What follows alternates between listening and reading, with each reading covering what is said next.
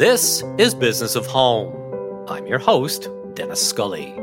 Every week, I'll be speaking with leaders and innovators from all corners of the home industry. My guest this week is Carmine Bruno, the founder of online antiques marketplace, The Bruno Effect. As the likes of First Dibs and Chairish have embraced a transactional click to buy model for buying and selling online, Carmine is going in the other direction. He's built something of an old school system that connects dealers with shoppers, then gets out of the way.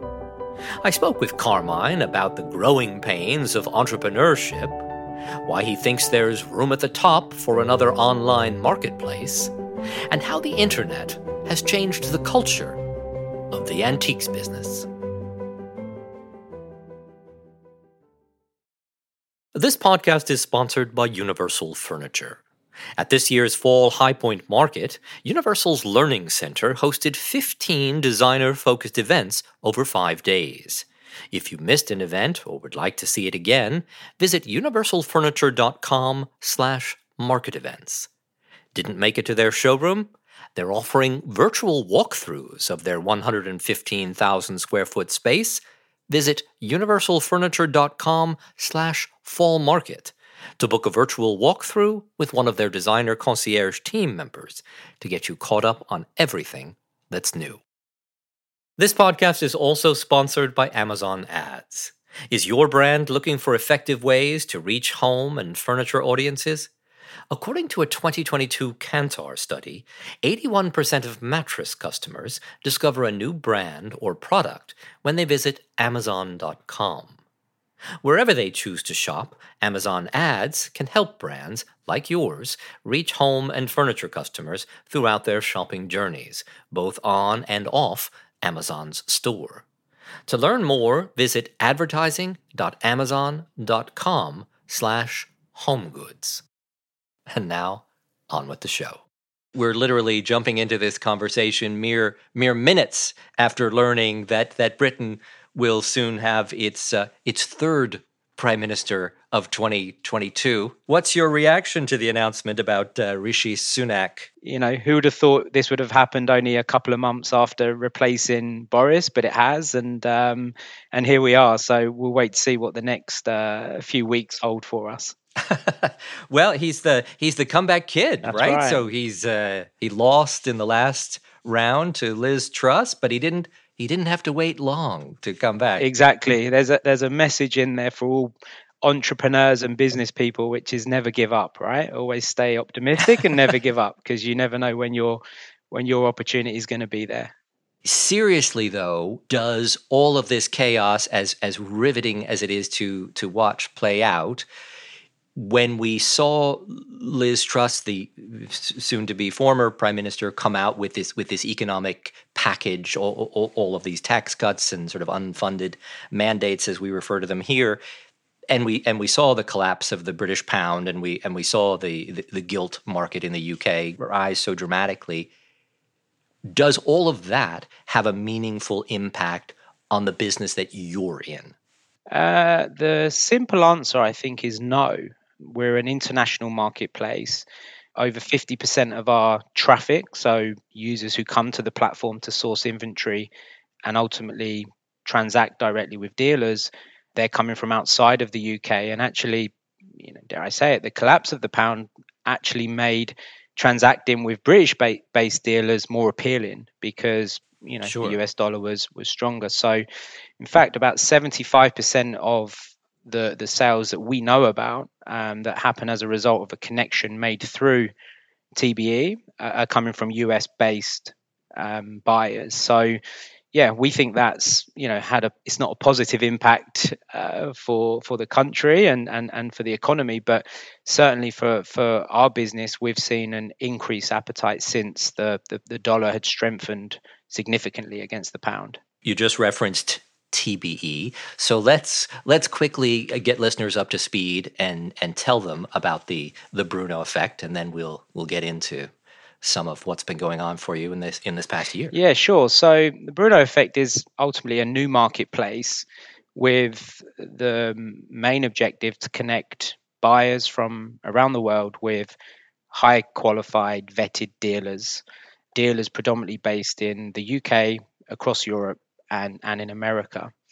And all dealers that, that sell on the Bruno effect are offered their space through invitation only. So we launched the marketplace just under a year ago with several hundred dealers. We haven't allowed any new dealers to come to the platform yet. And we've spent the last year building up our audience. So marketing to predominantly interior designers, quite different to, to most marketplaces and digital businesses. We're not transactional. We're actually a lead generation model. We feel that in order to make a transactional business work, which is by transactional we mean you know checking out on the platform the only way we'd be able to do that is if we anonymize sellers right so far from that we're a, an open platform where communication and relationship building is is central to to what we offer so just to quickly break this down for listeners in e commerce, most businesses are transactional, meaning that you add an item to your shopping cart, you give them your credit card, you press a button, and ideally, it shows up at your doorstep a few days later. That's it. Your model, I'm browsing the Bruno effect, I see a candelabra I like, and instead of clicking to buy, I send a note to the person selling it, and then we communicate and figure out a price and a shipping arrangement and all of that on our own, basically. And we were talking about this recently, but this model that you're executing currently is reminiscent of First Dibs 1.0 right and we'll we'll share with listeners your your connection and your and your history with First Dibs. but this model seems to be very similar to what that early model was. It was a listing for dealers, a, a, place of discovery, a place where designers and, and others could come and find antiques and, and collectibles from around the world. Correct? So, yeah, I mean, when we look at high value items online, often that model is subscription based, right? So if we look at how we buy and sell homes, despite many efforts of trying to get that all through an online funnel, it's never worked. And actually, it's a subscription based lead generation model. Um, high end motor vehicles, it's predominantly subscription based models. So, you know, we believe strongly that when you're dealing with the, the middle to the top end of the market and you're spending, you know, on average ten, fifteen thousand dollars an item. We don't believe that being forced through a funnel and having to go down a, a checkout route is the option that everybody wants to take. So when we hear that description, the question of how do you make your money? Where does your margin come from then? So you're not getting a, a percentage of the of a, the transaction. Often it sounds like you're not even aware of the transaction happening, right? Yeah, that's correct. So you know we predominantly make money through charging a monthly fee to to list your inventory on our platform. In addition to that, all dealers have different size inventories, right? So some dealers might have a thousand items, where another dealers might only have 200 items. And by the way, the dealer with 200 items, total value may far exceed the dealer with you know several thousand items. So it's not necessarily about on price point it's about you know size of inventory. And you know one thing with online is is that the larger your inventories are the generally the more value you will get out of a marketplace. So we also charge a per item fee. So for every item that you have listed on the site we charge a fee for that item each month. So that means a dealer with a thousand items will be paying relevant to the size of their value in inventory as a dealer with 100 items. And that's sort of our way of commission, for want of a better word. So um, that ensures that there's balance across the whole marketplace for the sellers. Your hope is then, if I understand correctly, is to be a vetted marketplace where you're deciding who are the dealers that are uh, worthy of of being on the on the site in, in your estimation and then they're they're paying to to list a, as many items as as they see fit from their inventory on the on the site. Yeah that's correct. I mean it's it's as simple as that. And you know, we don't want to compete with any of the market leaders. We've identified that there's a there's currently a space that's been unoccupied, and that's for a marketplace that invests heavily in its brand and its user experience, but also only works with the the very best dealers, right? And for us as a family run business, you know, we don't talk about growth. We don't talk about, you know, how do we accelerate quick and um, maybe unsustainably. We talk about how do we create the best experience with the best dealers to attract the very best buyers. And it's a liberating experience for me, um, ha- having come from a, you know from a hyper growth business previously. At the same time, we are self funded, right? So we do need to eventually right. make money, but our business model and our our overall plan will have us as a sustainable business within the next 12 to 18 months. And you know, you spoke about First Dibs 1.0, which was a highly profitable business back then, right? Mm. So not only does was it very successful for for sellers and very useful for for designers, it was also a profitable business. You talked about the hyper growth business that you were working for just prior to going out on your own. And of course, that business is indeed First Dibs, at what First Dibs had, had become lo- long after Michael Bruno had, had left. But you also referenced the fact that despite your youth and vigor you've actually been in this business for quite some time so let's let's tell people your story and and how you ultimately got into this business and and ultimately had a company that was acquired uh, years ago by First Dibs. Yeah, so early 2006 i actually I, I, started working for a, for an art dealer who had a web development company i was working in the business development and looking at ways that we could you know sell more websites to dealers and bearing in mind you know a lot of dealers never even had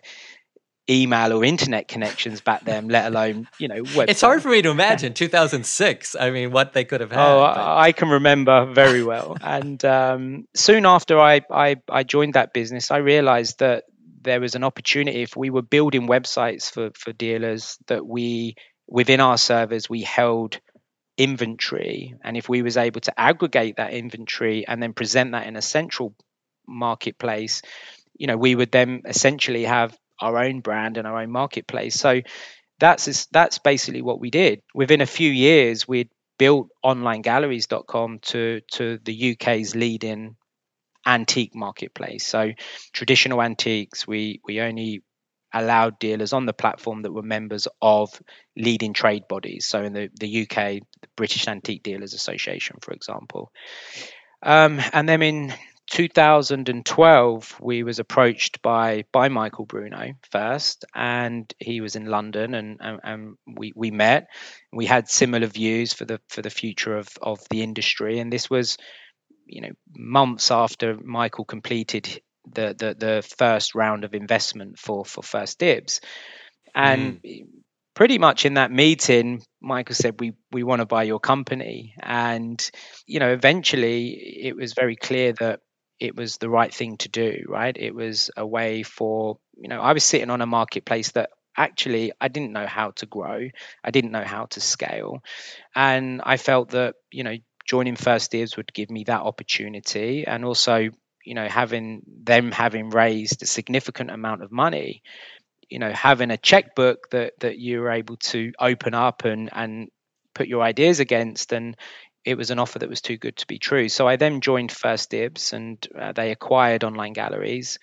And as part of that acquisition, I assumed the role of managing director international for First Dibs. So mm. when I joined First Dibs, the vast majority of sellers were, were based in the US. And when I left, I believe it was around 50% of sellers or so were based outside of the US. And most of that growth was a result of, of the business that I was I was running. Um, I was part of the team that took the business on the journey from transitioning from a lead generation business to a to a transactional business where where the business checks out online. And it was during that process that i realized there was an opportunity for a alternative marketplace that can work alongside a transactional marketplace. And and that's when i i took that leap of faith and and decided to to launch my own business Let's talk a little bit about that period of, of time because at first it was a, a gradual transition and and it it seemed as if um, Michael Michael Bruno himself was not at all comfortable with First Dibs transitioning from this from this marketplace, from this place of of discovery, to essentially becoming uh, an, an e-commerce site, right? Which was which was what the the model was that the that the new investors and and and the new CEO was was pushing for. Correct? Well, you know, firstly, I mean, I wasn't on the board at First Dibs, so I, I don't actually know Michael's opinions on the direction that the company was we, going we, in. We can read between the lines, though, um, can't we? I mean, and then he stormed off and never returned, so I assume he was not happy. And then, secondly, um, it was the executive team uh, along with the CEO that that that moved the business into that direction. It wasn't a pressure from the hmm. board, so it was you know it was the natural progression for that business, and you know I believe it was the right direction for that business. But as I've identified and you know left that business and created my own business is that it left an open space in the market and you know one of the the challenges of when you are a transactional business is is that there's a lot of complexities of serving an order right so mm. you know if an item's based in australia and the buyer's based in los angeles and it may need an export license it may have import duties the buyer might want it white glove. It may need clearance from the co-op in the building to get it onto the 25th floor. There's all these different complexities to, to servicing an order. Additionally, there is, I wouldn't say there's a limit of what somebody's willing to spend online in order to facilitate a transaction. However, if you look at the market leading platforms, their average order value is only a few thousand dollars, right? If you look at TBE, our average price point for an item listed is over $15,000. And this is where we believe that the, you know, the higher transactions are the ones that need more massaging and actually, you know, the most disruptive period of moving from a lead generation to a a transactional business was anonymizing the dealers it was removing their contact information. And, you know, essentially, if you're a buyer on a market leading transactional marketplace, you're buying from the marketplace. You're not necessarily buying from that seller. And, you know, by removing the seller's information, it helps the marketplace because it helps keep transactions on the platform and it helps grow revenue. Right.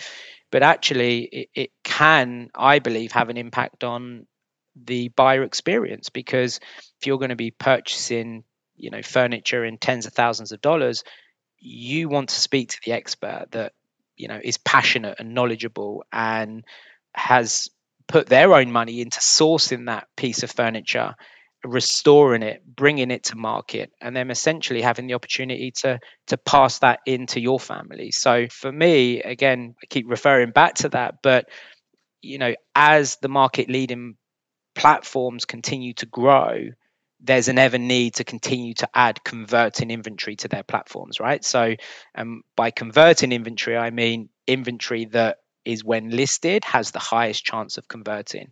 And the highest converting inventory that we're seeing is inventory that's priced around several thousand dollars. If we look at the overall size of our industry, it's a multi billion dollar industry. Only a fraction of that is being transacted online across any of the marketplaces. So the vast majority of business is still being done offline. You know, the, the ultimate question was always asked who owns the buyer? Is it the marketplace? They're the ones that are spending tens of millions of dollars to attract the buyers into the platform, or is it the dealer? Because without the dealer, you wouldn't have the buyer. But ultimately, the way I see it is, is that the buyer owns the buyer and they should choose their own journey. So if you're a buyer and that your preference is to remain anonymous, you just want to put your card into a checkout and have the item delivered, that's your choice. But if you're also a buyer, a designer, you want to pick up the phone, you don't want your calls recorded, you don't want redaction in your emails, and you want the freedom to know who you're talking to on your terms, that should be an option. We're taking a quick break from the show to remind you about Amazon ads. Viewers today are cutting the cord and moving to streaming services.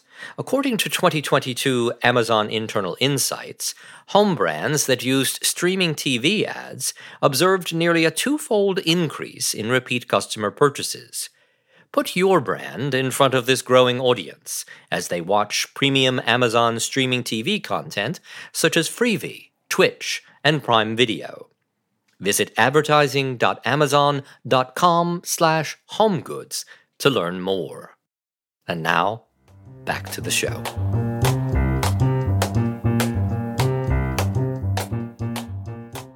Let's wrap up your employment at First Dibs, and and then and then let's talk about some of the issues that you just raised. So, 2019, if I recall, you you decide enough is a, enough. You you you you see the the writing on the wall of where First Dibs is going, which is to ultimately become a, a publicly traded traded company, right? And it and it does. Um, and so you decide, as you were saying earlier, you you saw some opportunity in the in the marketplace for for a different kind of business, and you're going to go off and and start it. You know, I felt like my work is almost done, um, and I'd gone as far as I could go. Mm. You know, I would go months without speaking to sellers, and you know, I was I spent ninety percent of my time in meetings, and those meetings were about growth and yeah, I just missed the the hustle and being back on the ground where I started out. So I decided that, you know, I, I thought for many years that I was an entrepreneur and I felt running businesses for other people is and other people's money is what being an entrepreneur is. And it's like, yeah, I'm an entrepreneur. I can do this. Um, it's going to be easy, and I'm going to leave, and we'll create our little niche. so I left. Uh, I had some time out to charge. I built my business plan, and then COVID hit right? And I had a decision: yeah. do I start my business or do I sit and wait what's going to happen in the world? And like everyone, in March 2020, I thought this will only last a few weeks and it will be over. And kept reminding myself I'm an I'm an accomplished entrepreneur.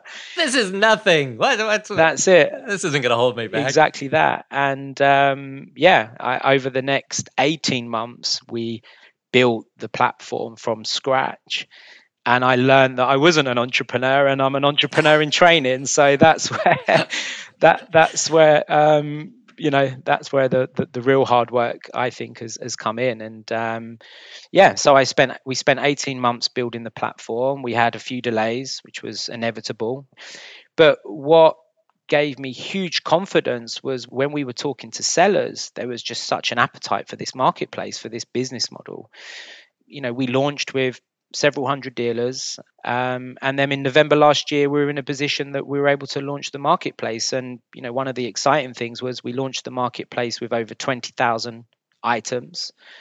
And you know, I can honestly say I now feel like I know what it it means to be an entrepreneur. And when you're doing it on your own money and you know ultimately everything does stop at you. There's nobody above you or above them that you can go to. You you, you get to see what it really is like to to run and scale a business and and it's not easy. Well and let's talk about why there seemed to be such an appetite among these sellers for a new platform because all we hear is platform fatigue or people are confused about what all of these different platforms are and are, and are doing. We know that many dealers love hate relationship and they oh if there was some other platform that i that had the kind of traffic that had the, the the deep well of designers that we know are on first dibs they would they would welcome it is that is that what they were hoping you would eventually become? Yeah, I mean, the gamble for me was not dealers, right? I'd spent almost two decades working with, building relationships.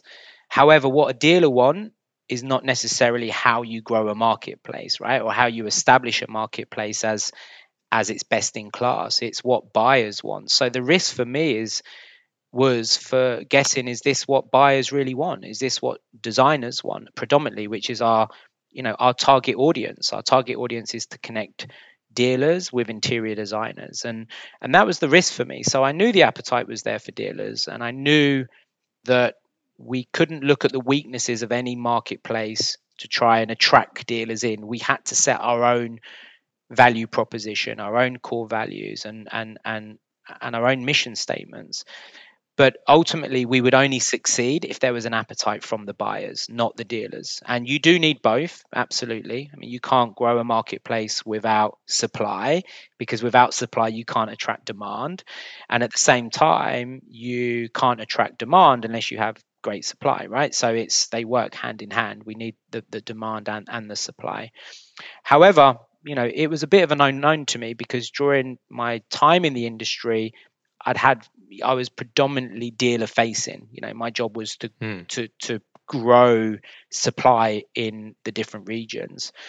So this has been a good learning year for us. And what we've seen in our first year is that there's just as strong, if not a stronger appetite, particularly from interior designers for this type of marketplace than there is from dealers. Tell me what you're learning about what designers do want most from this platform? What what are they asking you for? What do they feel they're not getting from from other platforms? Where where do you see the opportunity in providing a different service to designers? Yeah, so ultimately it's increasing transparency for them, so giving them free and open communication with with the sellers reducing friction and then ensuring that the inventory and the sellers is quality right? So it's not a word i like niche but we are niche and we are intended to be niche and we intend to stay niche. But at the same time the power of the interior designers means that you don't need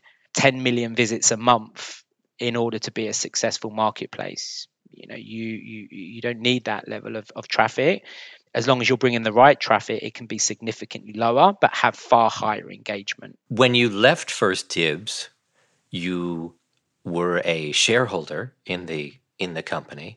Have you been have you been burning through your your vast holdings in First Dibs stock to to fund to fund this operation? Because the the stock's only trading uh, below seven dollars a share, so I I fear that it might have might have gone down in, in value uh, considerably since you since you left the company, and, and perhaps it's not the piggy bank it once was well, for you. Yeah. So um, so firstly, when I left First Dibs, I, I wasn't a shareholder, but as an employee of the company, you you acquire options along your employment, and when you leave the mm. company, you you're able to exercise those options. So um, I left First Dibs; it wasn't a public company, so again, there was no nothing on the horizon that that that was to say it would be a public company, but um, I spent a long time there and I exercised my shares, and it was a significant amount of my personal wealth went into acquiring those shares. Um, as of now, I haven't sold any shares, so I, I, am still a shareholder of that company. We're super obsessed about what we do and where we need to get to, so right. we don't really look too closely at first dibs. And mentioning no it's too it's too upsetting anyway right? I mean it's too but mentioning no names you know if, if we started a marketplace and we tried to be everything first dibs wasn't we would fail mm. right? Because we would just oh dibs are doing nfts we need to do nfts but our message is no commission. You know no commission doesn't sell a marketplace. And the only reason i follow first dibs closely is because i have a vested interest. And you know i'm their biggest rooter for wanting them to to succeed but as a shareholder i'm naturally quite worried right? It's you know when any company burns a lot of money each year isn't growing and is in the public markets it's and their share price is significantly down from where it ipo'd it, it, it doesn't give me as a as an investor um, as a shareholder huge confidence. So when I look at first dibs, you know, one of the reasons why it worries me is because it doesn't seem to be a huge focus on anything. So as a shareholder, you know, I want nothing more for dibs to, to, to, go on a rampage and to be in a you know into a, a strong share position. Uh, and then i will be able to start to fund tbe with some of those proceeds. But well- in the meantime you know my whole lifestyle's at risk. You know i've had to remortgage homes and you know i've had to put my money where my mouth is. And you know complete transparency you know what i budgeted and where i thought i could build this business i was completely out you know i was out by a long long way. And that that happens to so many entrepreneurs right? So for for this specific business where did you underestimate? When you delay the launch of a marketplace by 6 months but you're already at full strength in staff we're not in the business of making people redundant because mm. we've hmm. hit a delay. You know, we believe in the people that we we've hired and we want to continue to work with them. So, you know, we went for a period of about four months where even some of our marketing strategies that were committed and, and, and we were we were marketing the launch of a marketplace that we didn't have a launch date for.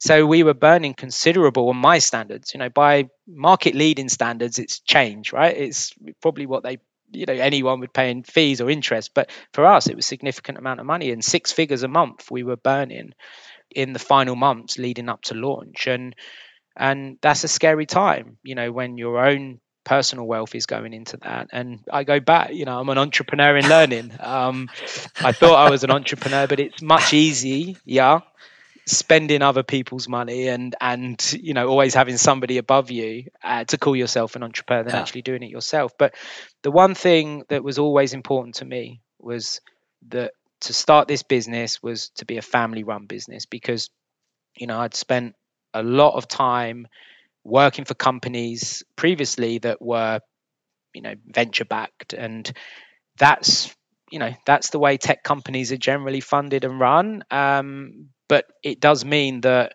subconsciously myself i can only speak on behalf of myself you you do need to grow you mm. feel that need to grow and you do feel that need to push through decisions or fight for decisions that will will force growth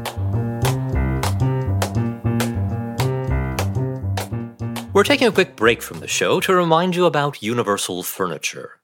In need of the perfect piece for your space? Shopping with Universal Furniture makes it easy. With their extensive list of in stock items, shopping with them guarantees you'll receive your items on time without delays. Visit universalfurniture.com slash in stock to browse their full lineup of available items. Not a to the trade member? Simply go to universalfurniture.com slash join to sign up today. And now, back to the show.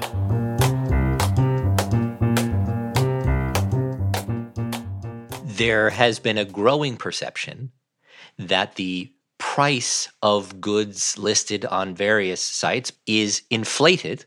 And so dealers secretly are wanting to sell much of their merchandise for less money than they are listing it but they have to put this they have to put this artificial price out there because of the fees it, it involved so they wish that someone would go around the process and they could come and offer them the true price but they can't do that so tell me how that affects this this, this whole marketplace and and how do we get around all of this if you look at how the model worked 20 years ago or even 10 years ago, you know, dealers in America would travel to Europe and they would buy container loads of furniture from dealers in Europe.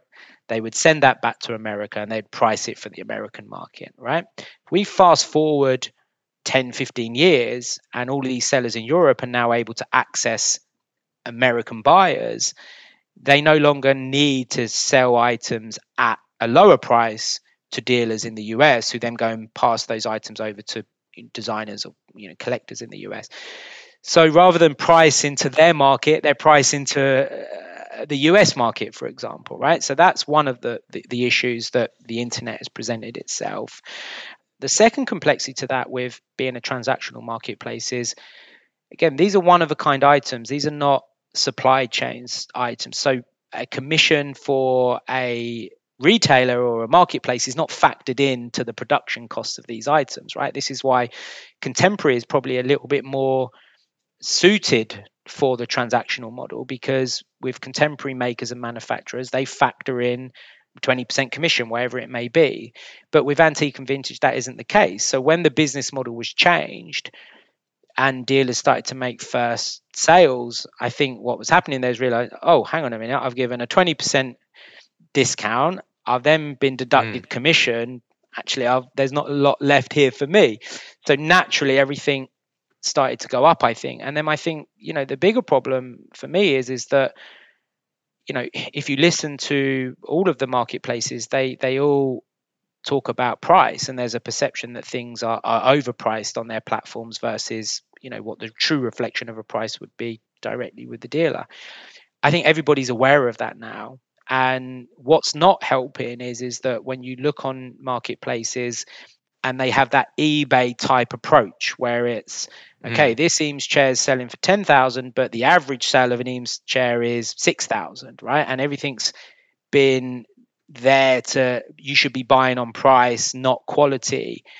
Um, mm. It just starts, in my opinion, to sort of breed the wrong culture and the wrong mentality, both from how a dealer prices their items to how a buyer looks to source their items. So I ask myself, what do marketplaces need to do in order to become profitable? Because if they are not growing, something has to give. No matter how much money you right. have in the bank, something has to give, right? And is it commissions need to be 30% or 40%? Is it, you know, you should eliminate all contact? I think there's a few marketplaces in Europe that the marketplace owns all the conversation and that, you know, stops the bucket from leaking. I don't know the answer, and thankfully, that's not my problem. That's the problem of all the different marketplaces out there are, are, trying to figure that out. But all we know is is that you know we expect that as we grow our supply, that that pricing will be reflective of what's in a dealer's gallery, because a we're not going to be encouraging users to you know offer 50% below and b um, dealers are not having to factor in commissions and fees from us. You know they pay a very low monthly fee and that gives them the opportunity to market themselves within our platform and that's our job. You know we spend tens of thousands of dollars each month through different marketing strategies to raise the awareness of TBE and we spend that money in order to bring qualified buyers into our funnel, which is TBE. And then for a small monthly fee, we give you know independent dealers and galleries the opportunity to market their business to that qualified audience. And that's essentially what we are. We're a marketing channel with the primary goal of making those connections. And then the dealers are able to go and buyers are able to connect directly away from our platform. When 1stDibs first started to become so successful, many of the antique dealers began to question whether they needed their own physical space any longer. If this was going to be such a successful channel for them, did they need that overhead of having a, a physical space or a, a, physical space as as large as many of them were at the time. Back on the high streets, back in the uh, streets in, in New York on 57th Street, for example, that used to just be wall to wall antique place. They're they're mostly all all gone now, and and in, in part because so much of the business did go online, and and they didn't need that. Is that is that trend? continuing is a physical presence ever ever diminishing or what, what what's happening with that when you mention online as sort of taken that away, I'm not sure online has taken it away because most of those dealers still aren't transacting online, right? So if we look at the platforms they're on, for most dealers, I would say that most dealers I know at least, they're on many platforms, but they're not, the majority of their business is still being done directly through their own channels. Whether or hmm. not leads have initiated through platforms, but in terms of actual transacting online, it's still very much an offline industry.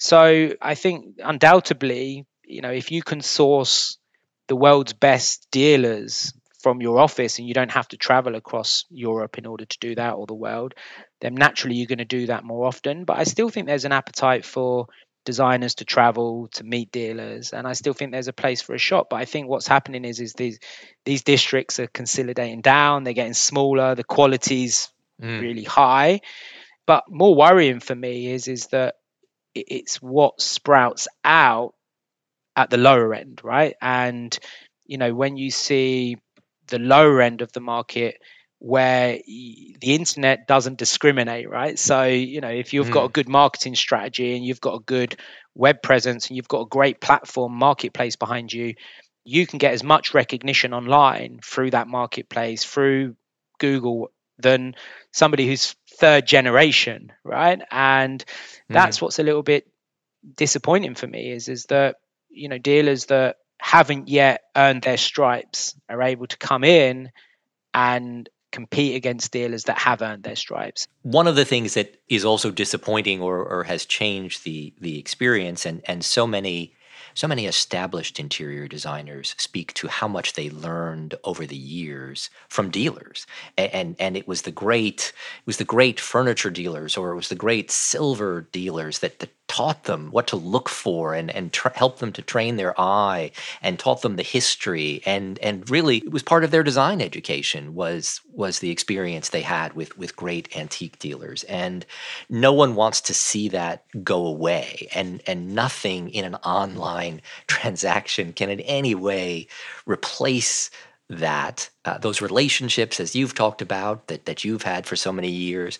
Uh, but but just that that education and then once they had that education they knew what to look for and they knew what was overpriced or underpriced and where an opportunity was and that was also part of the joy of the experience is that find that's something that you've recognized that you know is worth so much more than what someone's pricing it for and you rush in and and buy it right that was yeah. that was part of the joy of this whole industry right yeah and i think you know that was the joy of tr- getting on a plane and coming over to london or to europe and and, and you know going into those stores and we want to give dealers that that voice again and for them to share their knowledge and for them to inspire and educate because you know i read recently that you know x trillion of dollars are going to change hands from the down to the millennials over the next 5 or 10 years and who's educating those and, and that audience on quality design and mm. inspiring those and educating those? And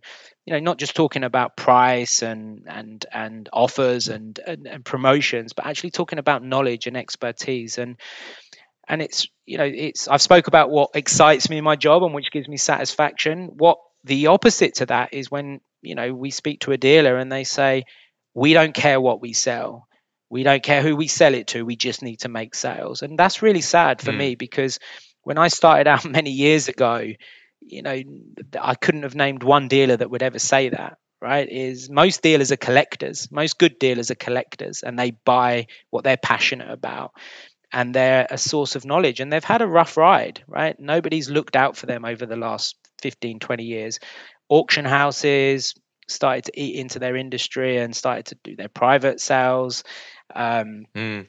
You know, the marketplaces changed the business models and started to you know own the relationship with the customers.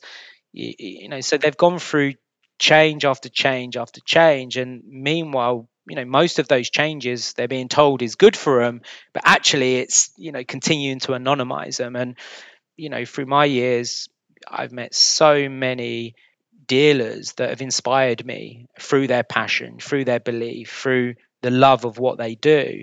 And very few of those dealers have ever done it for the money. They've done it for the passion.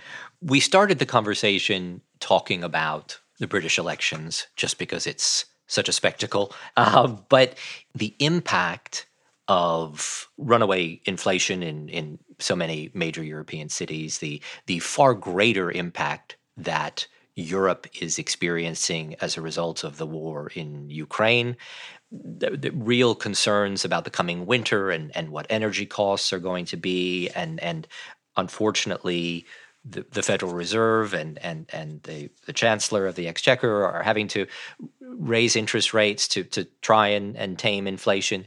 Clearly, it's going to have an impact on on slowing the economy.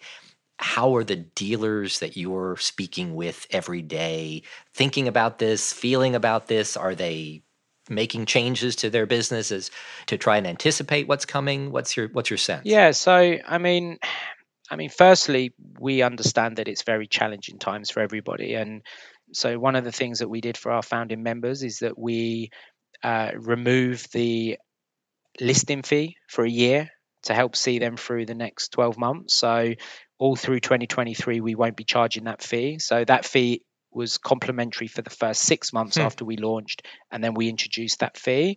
But we removed that fee, and we've removed it throughout next year in order to help support dealers and and we want to make sure that you know during these tough times that we are a cost effective form of marketing for them and that's essentially what we are and uh, if we cast our, our, our memories back a few years ago when covid first hit the first thing many companies did was cut their marketing budgets which was for TBE is a startup that hadn't launched and was building a team, it was great because every time we hired for a marketing position or a social media position, there was an abundance of applications as you can imagine because you know so many people got made redundant. So we expect that to happen again right? We're already seeing it when we're negotiating our packages that that companies are sort of scaling back what what they're they're spending but dealers again don't have the budgets or they don't have the resources to be able to have these multi-pronged marketing strategies right they rely on predominantly their website and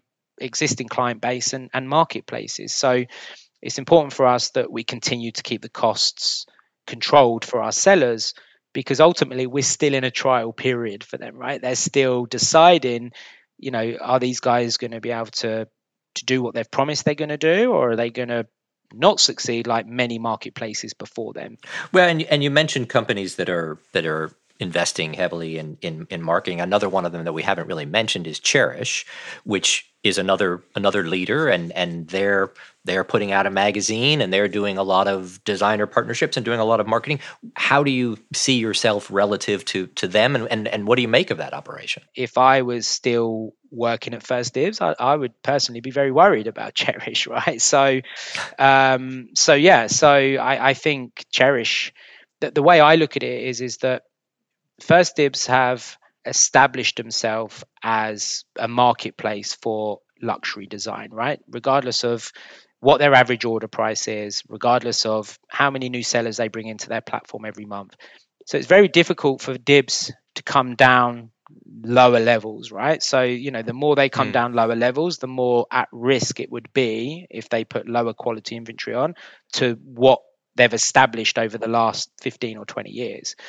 Whereas Chairish, you know, from my experience, was predominantly a lower order value again, but they can always come up, right? So, you know, mm. when you're already sort of established yourself at the lower end of the market, you can always look to try and come up and try and take a share of that higher end of the market. So, I think those two will battle it out to be the market leader. Right. When do you see your operation really getting to meaningful profitability and what, what has to happen to get you there? Yeah, I mean, it's a great question. And ultimately, we have to get to profitability because, you know, we don't have an endless supply of, of cash. And equally, you know, we want to remain a family run business. So um, we have to continue to establish our marketplace. So we have to continue to invest in marketing, which we've committed to doing and bring in the best buyers to the platform we possibly can. Uh, and we need to continue to bring the best supply because without the best supply, um, it's very hard to be the the first port of call. You know, if a designer comes to our platform and we can only service five percent of their project, we're not going to be the first port of call. We're going to be the last port of call. So, over the next couple of years, we need to make sure that we continue to bring the right quality of dealers so that we become the destination of choice. So that's what we're we're setting out to do and we believe that in 2024 we should be in a position that we will break even and thereafter we envisage that we will be a very sustainable and healthily run business and ultimately then become the destination of choice when sourcing vintage and antique furniture and collectibles. Okay, so the answer is we should check back in with you in 2024 and and hopefully things will be things will be going swimmingly by by then. Well, I, I really appreciate you making the time to to talk with us. This is this has been great. I, I really appreciate it. No, thank you so much. Thanks for listening.